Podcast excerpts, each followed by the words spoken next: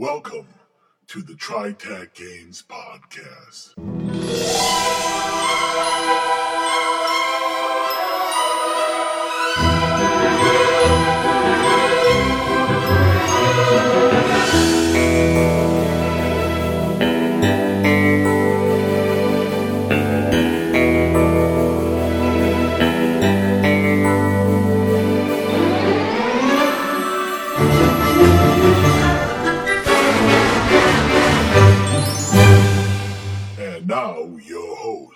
This is Bruce.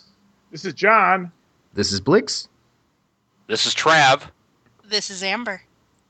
Welcome to the TriTac Games Podcast, your podcast of finding out what crazy things can happen when you least expect it. This week, we're doing Winging It.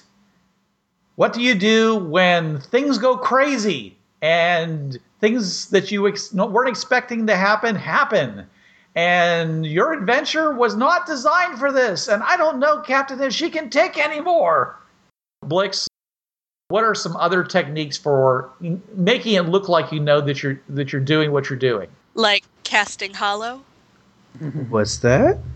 It's a private joke with one of my gamers that ruined three months of work that I did. And every time I tried to look and see what would happen, you know, to try, try to circumvent it, I was like, ah, ah. and I, I told Amber before we all got together about that story. So What are other things you could do? Uh, that's a good one, Bruce. I mean, uh, do you have any ideas on this? Because I'm like, I'm drawing a blank. Okay, well, one technique that I do is is that I quickly get onto the web and I find a bunch of pictures of locations and I print them out. Okay. And I start holding them up, saying, "Okay, this is where you're going," and then, and there's someone else. He, this happened here, and you show them the picture, and the fact that you have a picture for them to look at immediately diverts their attention. It make it grounds them, you know, the adventure in that location that they're seeing in front of their face. It increases their similitude immensely. Right, right.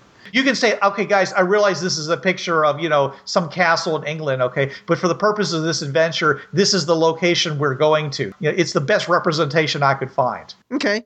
I'm not an artist. You know, Peter, you don't get this out. This is what I would do if I really wanted to fool the players in, into thinking I know what I'm doing and I had planned this whole thing ahead of time and they have no clue. I would go to a, a story or some type of media that I know that they've never followed. Uh, in my case, I'm a big Scott Sigler fan. That's not a type of media. well, it, it is. It is. I mean, it's audiobooks. But I'm just saying, I can go to one of the storylines and I could do that storyline exactly the way it happened. And they would never know because none of them have read anything by Scott. All right. So lifting the plot wholesale from a story that you only you have read. Right. That's it's a way to cheat. Uh, it's cheating. I hey, guilty. But if I did that, if I really wanted to fake them out and make them think I really know what I'm doing, that's one way to do it. You can you can always cheat. You can always pick some story that you've read that you know none of the other guys read. One of my game masters, this guy John, he does it all the time. There's been a couple times where, you know, I thought he'd run some, you know, we, we always were like, man, John's such a great DM, you know. I'd be watching some B flick and uh, I would go, oh my God, that was the adventure we did. He lifted that thing wholesale and never said a thing about it. That's one way to do it. And it's cool. I mean, what the heck, you know, like like I was reading on our, our little uh, thing here.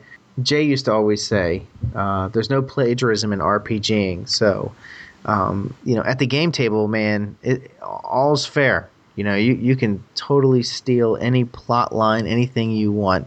You're not going to get sued by the owner. The adventure with the whole I cast Hallow, I ripped that off from uh, the Mummy Returns. It was the villain had an artifact that led her from place to place to pick up these special weapons that could uh, destroy this this landmark. And so, and this was during my Bureau 13 D20 playtesting, where they went around the world to go after this woman, and that was from the Mummy Returns, and they all knew it. Yet I put enough spins and tweaks on the on the scenario where nobody complained. I mean, they all actively said, "Yes, we know what this is from," but they still bought into it because I changed it enough with not only other things but also campaign specific stuff where yeah, the ride was great until my one player said I cast Hallow, and that ended three months of playing. it's like, "Durn!"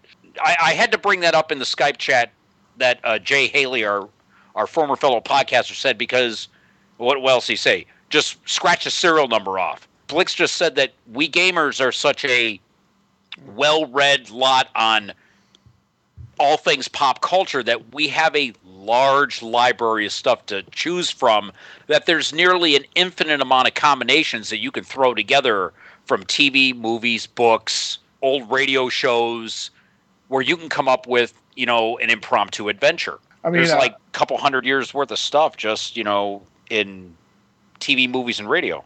Oh, books. there's two sides to that story. I actually planned an adventure that was based on a I thought was a fairly popular movie. Turned out no one, the two groups I played it, I ran it for, knew the reference. It's like you've never seen this movie, Hmm. one of the major science fiction movies. You never seen it? Oh wow! Okay, What movie was it? Uh, Two Million Years of Earth, I believe was. Um, 10, 10 million years to Earth. ten, no, no. Uh, but it was Quatermass in the Pit is the actual. Okay, Yeah. yeah, I, yeah, I saw that it, a couple it's years back. Yeah, Five million years to Earth. yeah, yeah, Five that, Million that was Years it. Uh, never Yeah. heard of that. Oh, see, you got right there.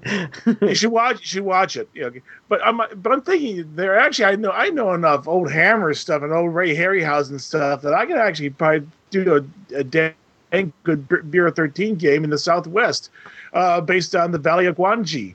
if I was gonna do a um, a Bureau 13, I mean, I could always rob from any of the old uh, H.P. Lovecraft movies that they've done. You know, with um, oh, what's what's that guy's name? Uh, From Beyond, or um, uh, Are you talking about Jeffrey Combs? that's it. Anything with Jeffrey Combs in it, right? Um, and most people, a lot of people, not most people, but a lot of people have not seen those movies. And he did several of those. Several, more like a couple dozen. Right. Well, okay. Uh, I was being generous, but I'm just saying, like for for a Bureau 13, you could go to those movies, and those are a lot of those are just simply B films that a lot of people haven't seen. The Asylum Pictures current catalog is a great another great source of cheesy movies, but hmm. Let's move on to the second. Well, hold on, hold on. I have two more techniques for selling the idea that you're not actually winging it. But the first idea was, and this does take a little bit of preparation, take famous actors and actresses and get pictures of them before they were famous and use them as pictures of your NPCs. And what happens is, is that the people, they don't look like what they're used to.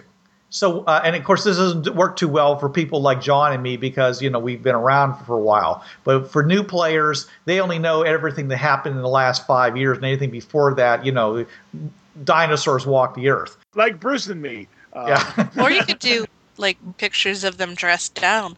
Who Right. was it? Cameron Diaz or somebody who was in Being John Malkovich? You would not recognize her because they seriously dressed her down into a homebody.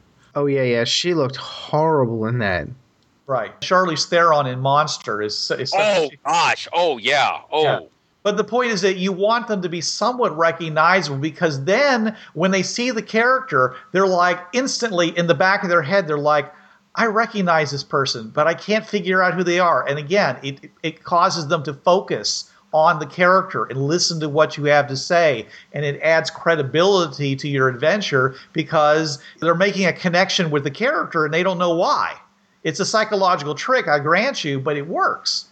Uh, oh, and the second thing, which is, uh, and I'm and I'm going to refer you guys back to an excellent podcast by Andre Krupp.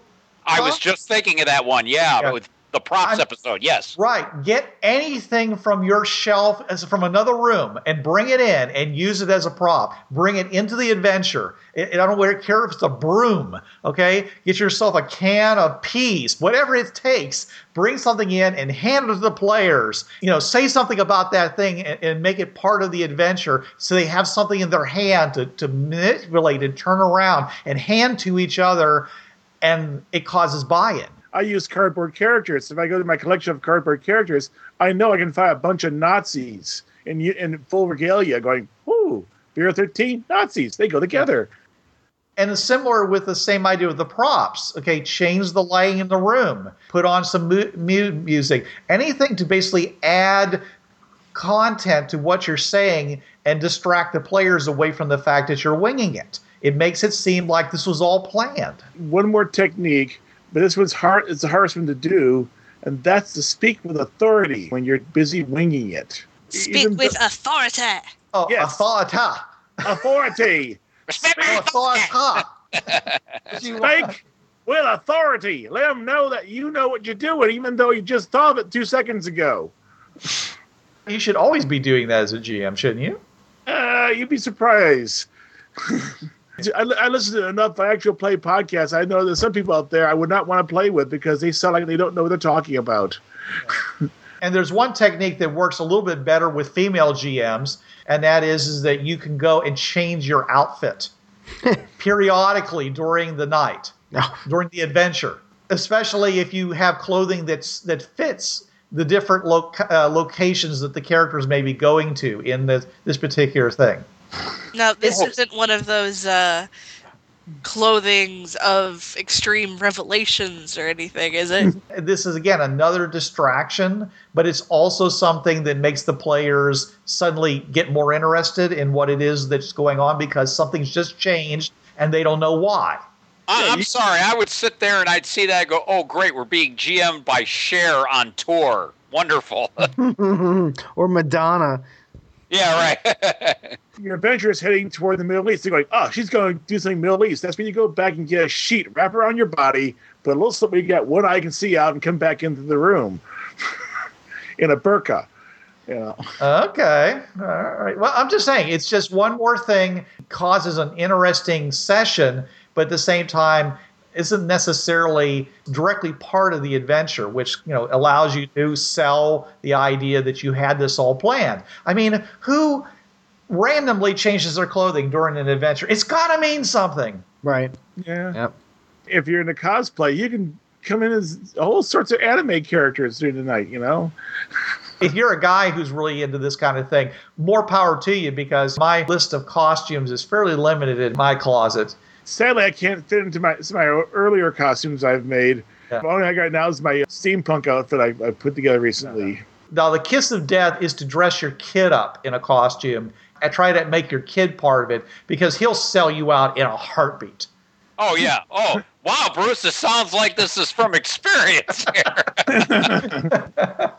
I know a lot of gamers have things that they've bought at, say, conventions or curio shops or stuff like that. Or go into your collection and hopefully you can find something you haven't, you know, bragged about or shown them. Bring that thing into the table and set it down or make it a prop in the game. In my case, one of the things I could do is I'm a government contractor, so I, I work on a military base, and I have been coined several times. Most people don't know what coining is, so this works as a really great prop. Uh, coining is something that several agencies do it, but it's primarily done in the military. It, I think it started with the military.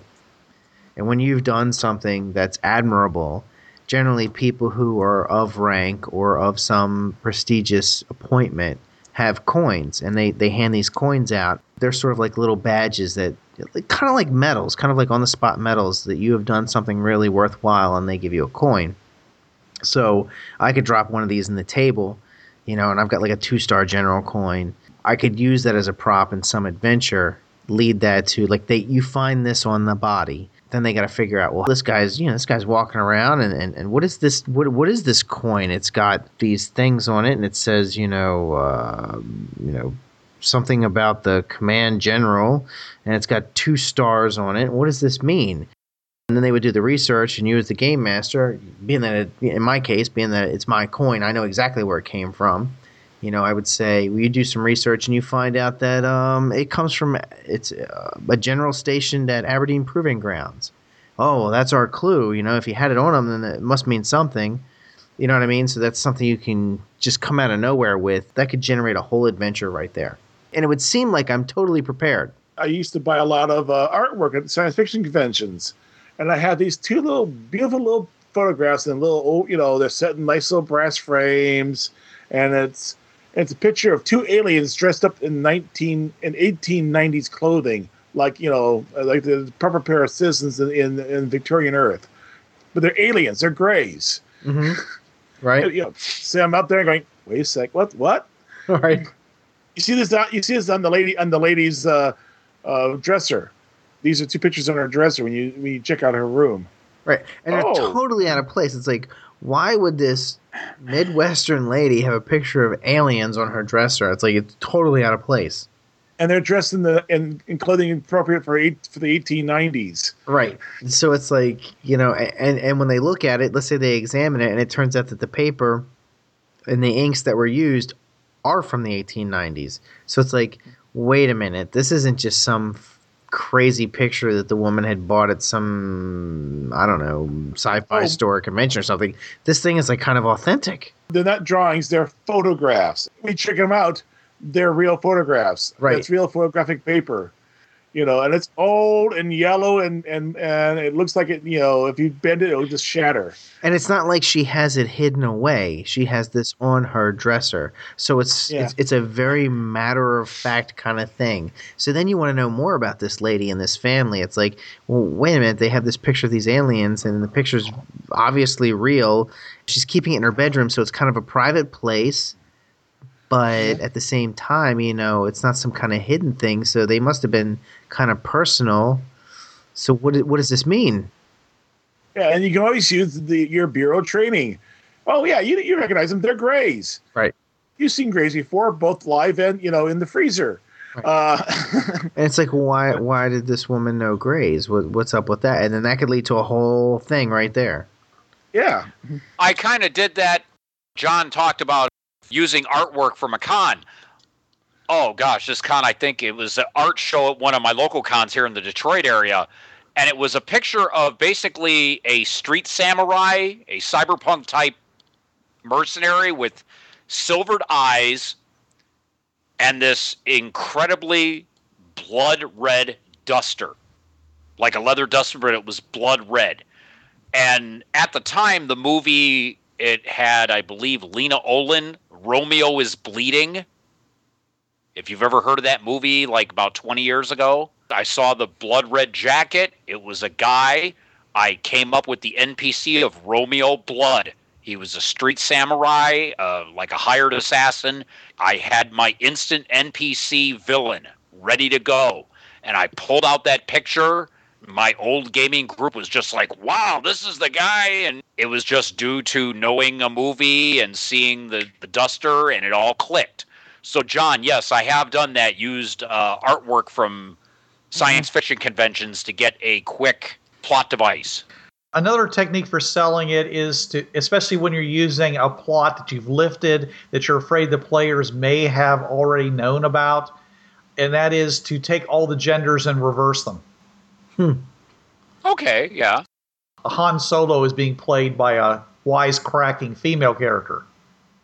you know, in, in, in one of the early uh, Ralph McQuarrie drawings he did for for George Lucas, Luke would have been Lucy. Bruce, you, you could take that to a whole new level. You know, it doesn't just have to be gender trading. If you're playing Fringeworthy, it can be, I hate the term race, species, whatever, culture, trading, whatever.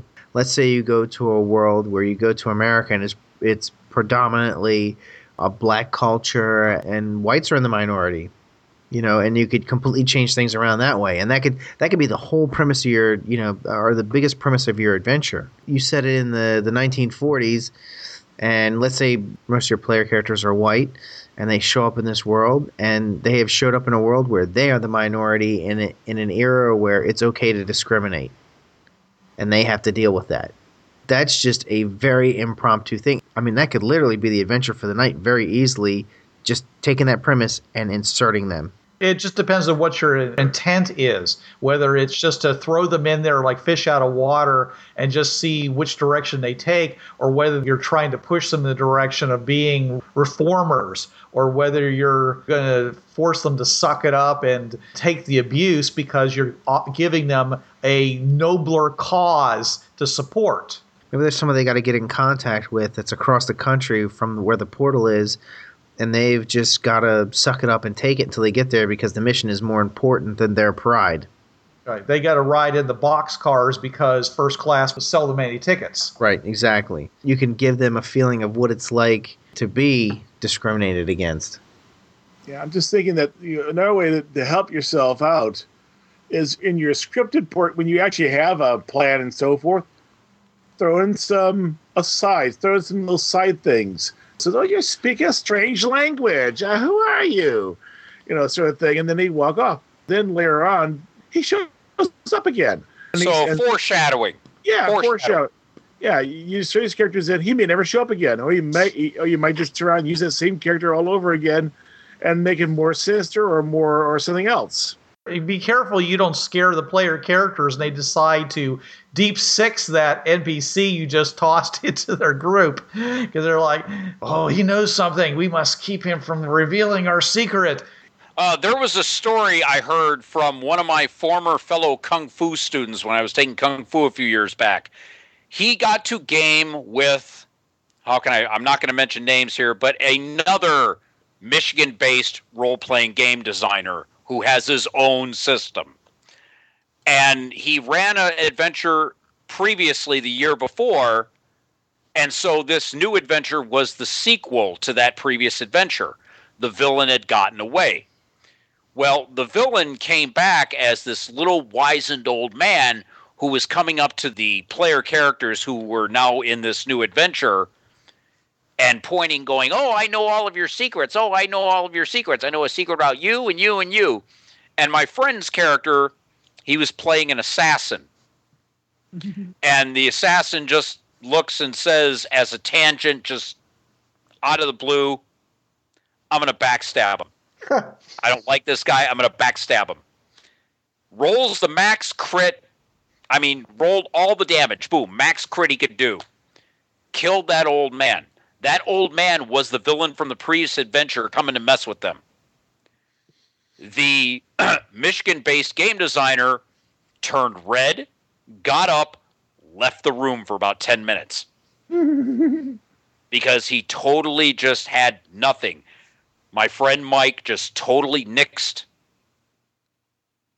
the game designer's adventure that he had run. It was supposed to be a tournament game, probably six hours long, and just done. Hey, that's a good segue, Trav. Because my next topic was unanticipated event. Oh yeah, that that that qualified. Yeah, so what do you do now? So the players basically the this is another time when you have to wing it. You've set up an adventure. Let's say you are a prepared GM and you have prepared this adventure. Let you may have even spent 10 hours writing some adventure for your players to play on Or three months. or 3 months, yeah, yeah. uh, whatever. Thank you, Pip. Yes. and one of the players does something that you completely would never expect them to do and instead of saying you know instead of like trying to bulldoze them you go with it so I- I'll, I'll give you an example from one of our games it was a brand new campaign that the game master was setting up the concept was we all woke up out of cryo freeze we didn't really know who we were or what we were supposed to do but we knew we were on a team together because we all woke up out of this thing together and we, we kind of had that feeling and we were given a disc with all the information that we would need to know what we were supposed to do. And that was to set the tone for this entire campaign. And one of the players, we were on a boat. One of the players took this it was a it was it wasn't a CD, it was like a chip. Took this like a USB drive. Took this thing and threw it overboard oh, we didn't know why. We at the time at the time we didn't know why. He was like, well, "We're not just going to listen to them. We don't know who they are." That was his excuse. It turned out later, months and months later, he admitted, well, "I just wanted to see how the DM would handle that, how the game master would handle that." and, and with therapy, that player learned to walk and chew solid food again. Yeah. right.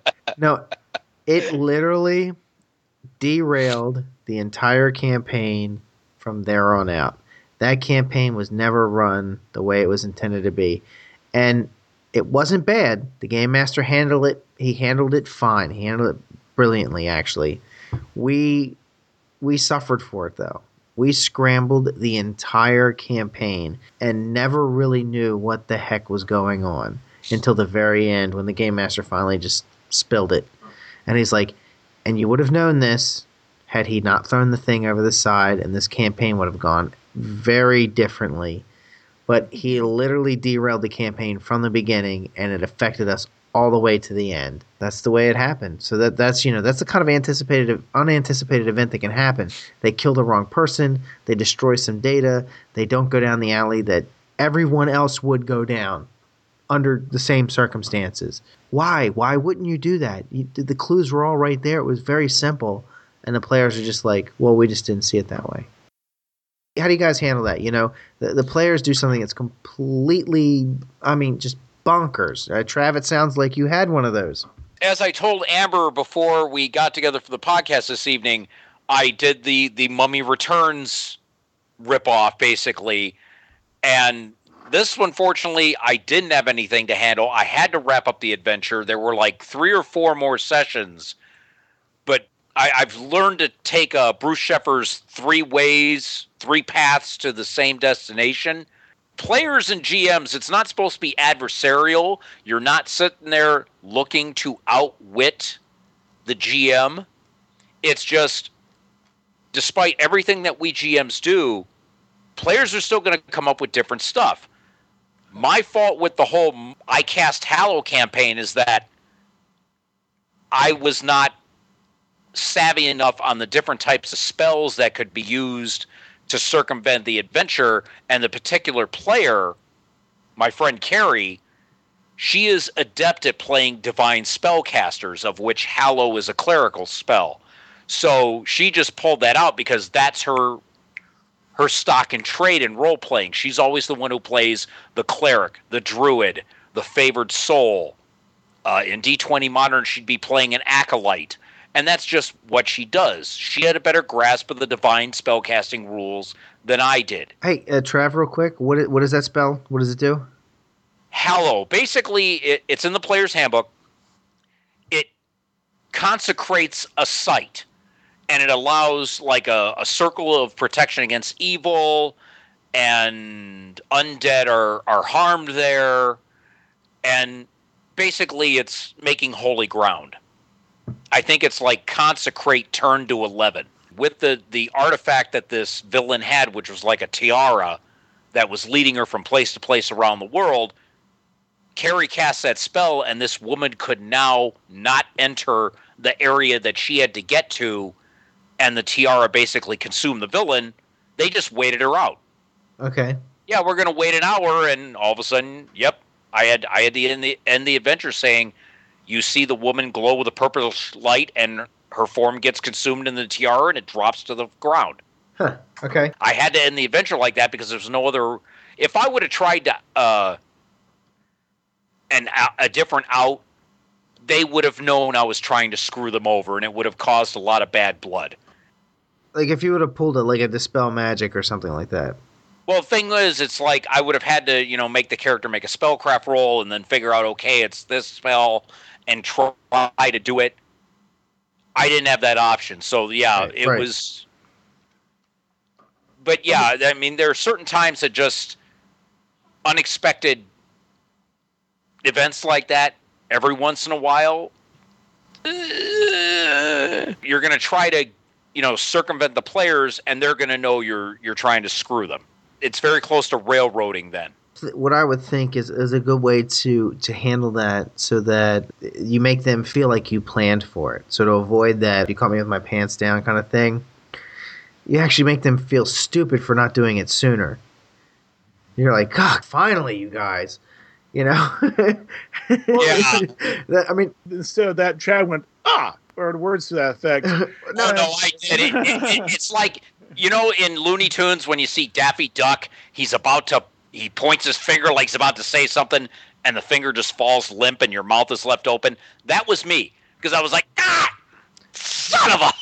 Hey, at the same time though, that's as rewarding to players as the other because. Oh no! Because they realized they found a way to stop the villain before she got anywhere near the end of the quest, which basically I set this up as the big okay, I had D20 modern level magic and they had access themselves to D&D style magic, if this villain would have gotten through, D&D level magic would have been on the entire world, which means their job would have become a lot harder.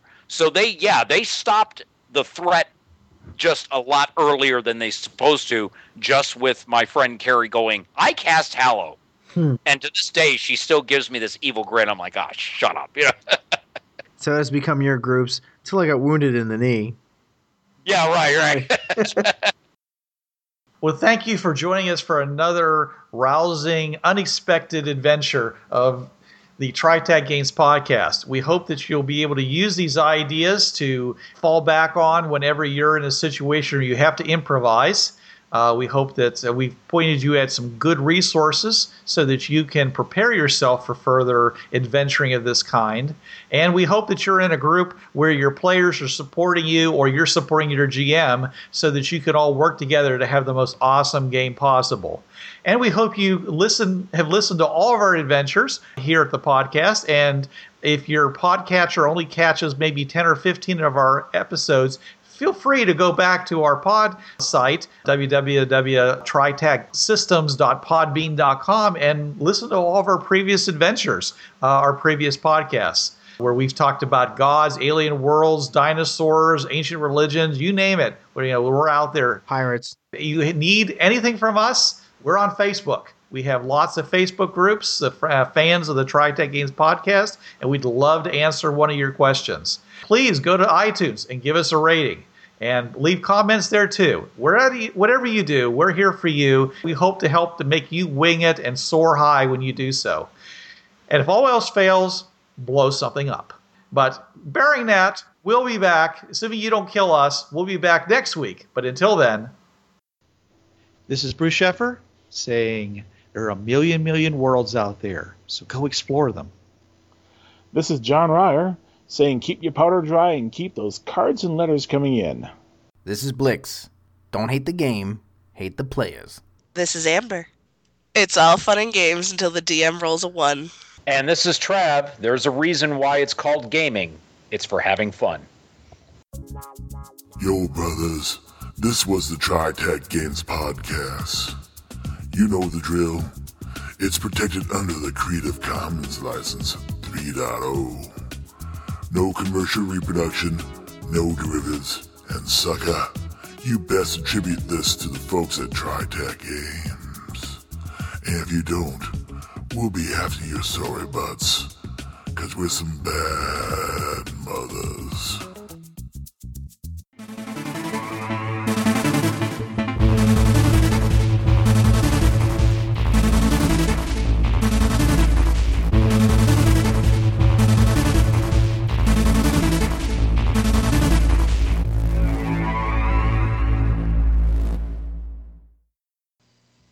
Hi, this is Trav of the Travcast, Hour 3 of Blind Wolf's Rubber Room Association on DementiaRadio.org, Tuesdays, 8 to 9 p.m. Eastern.